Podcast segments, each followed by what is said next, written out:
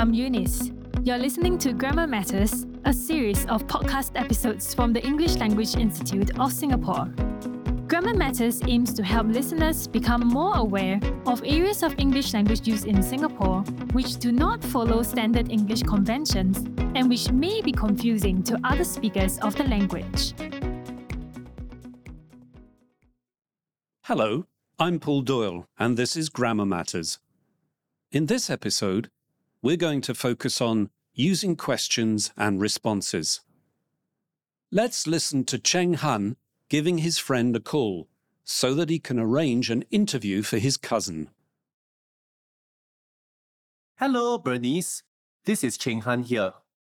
Cheng Han, it's great to hear from you. How's everything with you? I am fine. If only it could be cooler. The weather is just too hot nowadays, is it? Anyway, Bernice, you can help my cousin Ching Bi get a job in your company? Hmm, what kind of job is she looking for? Anything. She is waiting for her A level results. What kind of person is she? Can she think on her feet? Can. That's good. What about her skills? Does she take notes and write well? Yes. Thanks, Cheng Han. I think I might have a vacancy for a clerical position, and I would like to meet Cheng Bi to chat further. Oh, is it? When she can come and see you? Tomorrow can or not? Would tomorrow at 4 o'clock be suitable? Yes, yes. Thank you very much. Bye. Bye. Did you notice the mistakes made by Cheng Han?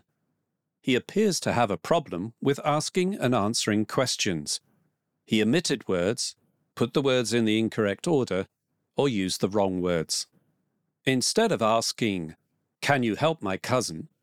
he asked, You can help my cousin? And instead of saying, Yes, she can, he said, Can. We can form questions using the question words who, what, when, where, why, and how.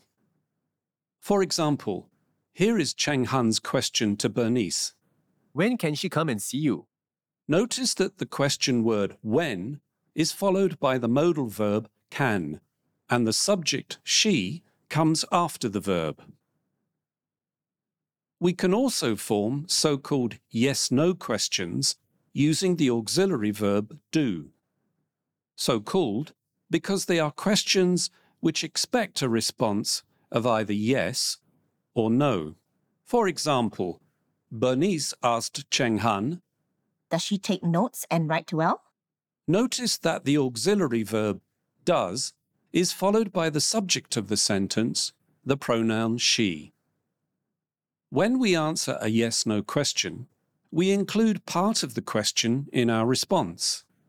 If I answer a question with just a yes or a no response, I may sound rude. Instead, it would be better to respond, Yes, she does, or even, Yes, she's an excellent note taker.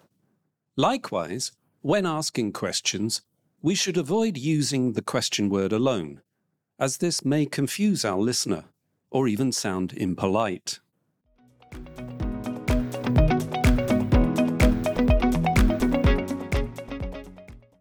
We can use tag questions to encourage a response from a listener.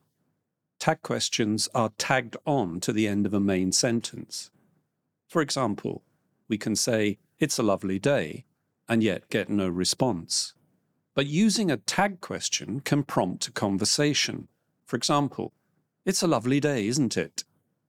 Most of us find it harder to ignore the question, and so will give some sort of response. Tag questions are formed with an auxiliary verb followed by a subject, a pronoun such as he, she, or they. For example, she speaks Japanese fluently, doesn't she? The main verb is speaks, and the corresponding auxiliary verb in the tag question is does. If the main sentence contains a modal verb or an auxiliary verb, this will be used in the tag question. For example, you haven't eaten all the grapes, have you? The verb in the main sentence is have eaten, so the tag question uses the auxiliary verb have. We can also use tag questions to check or confirm information that we think is true or factually correct. For example, you're meeting the director at 3, aren't you? Here is another example. It's really hot today, isn't it? We might ask this because we know the temperature is high, but it is more likely we just want to strike up a conversation. The tag question is opposite in polarity to the main clause in the sentence.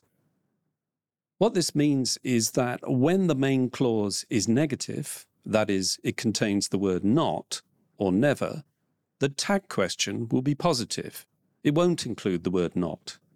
For example, the movie hasn't started, has it? Likewise, when the main clause is positive, it does not contain the word not or never, we use not in the tag question.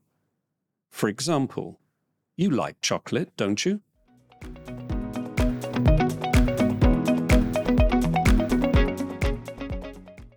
Let's listen to Cheng Han and his friend once again. This time, you will hear that Cheng Han has overcome his problems in forming questions. Hello, Bernice. This is Cheng Han here. Cheng Han, it's great to hear from you. How's everything with you? I am fine. If only it could be cooler. The weather is just too hot nowadays, isn't it? Anyway, Bernice, can you help my cousin, Ching Bi, get a job in your company? Hmm, what kind of job is she looking for? Anything. She is waiting for her A level results. What kind of person is she? Can she think on her feet? Yes, she can. That's good. What about her skills? Does she take notes and write well? Yes, she does. Thanks, Cheng Han. I think I might have a vacancy for a clerical position, and I would like to meet Cheng Bi to chat further. Oh, would you? When can she come and see you? Can she come tomorrow? Would tomorrow at 4 o'clock be suitable? Yes, yes. Thank you very much. Bye. Bye. The Grammar Matters podcast series is brought to you by the English Language Institute of Singapore. We would like to thank the Regional Language Centre of the Southeast Asia Ministers of Education organisation for allowing the use of material from their Grammar Matters publication. To find out more about the ELIS podcast, visit go.gov.sg forward slash ELIS podcast. Thank you for listening.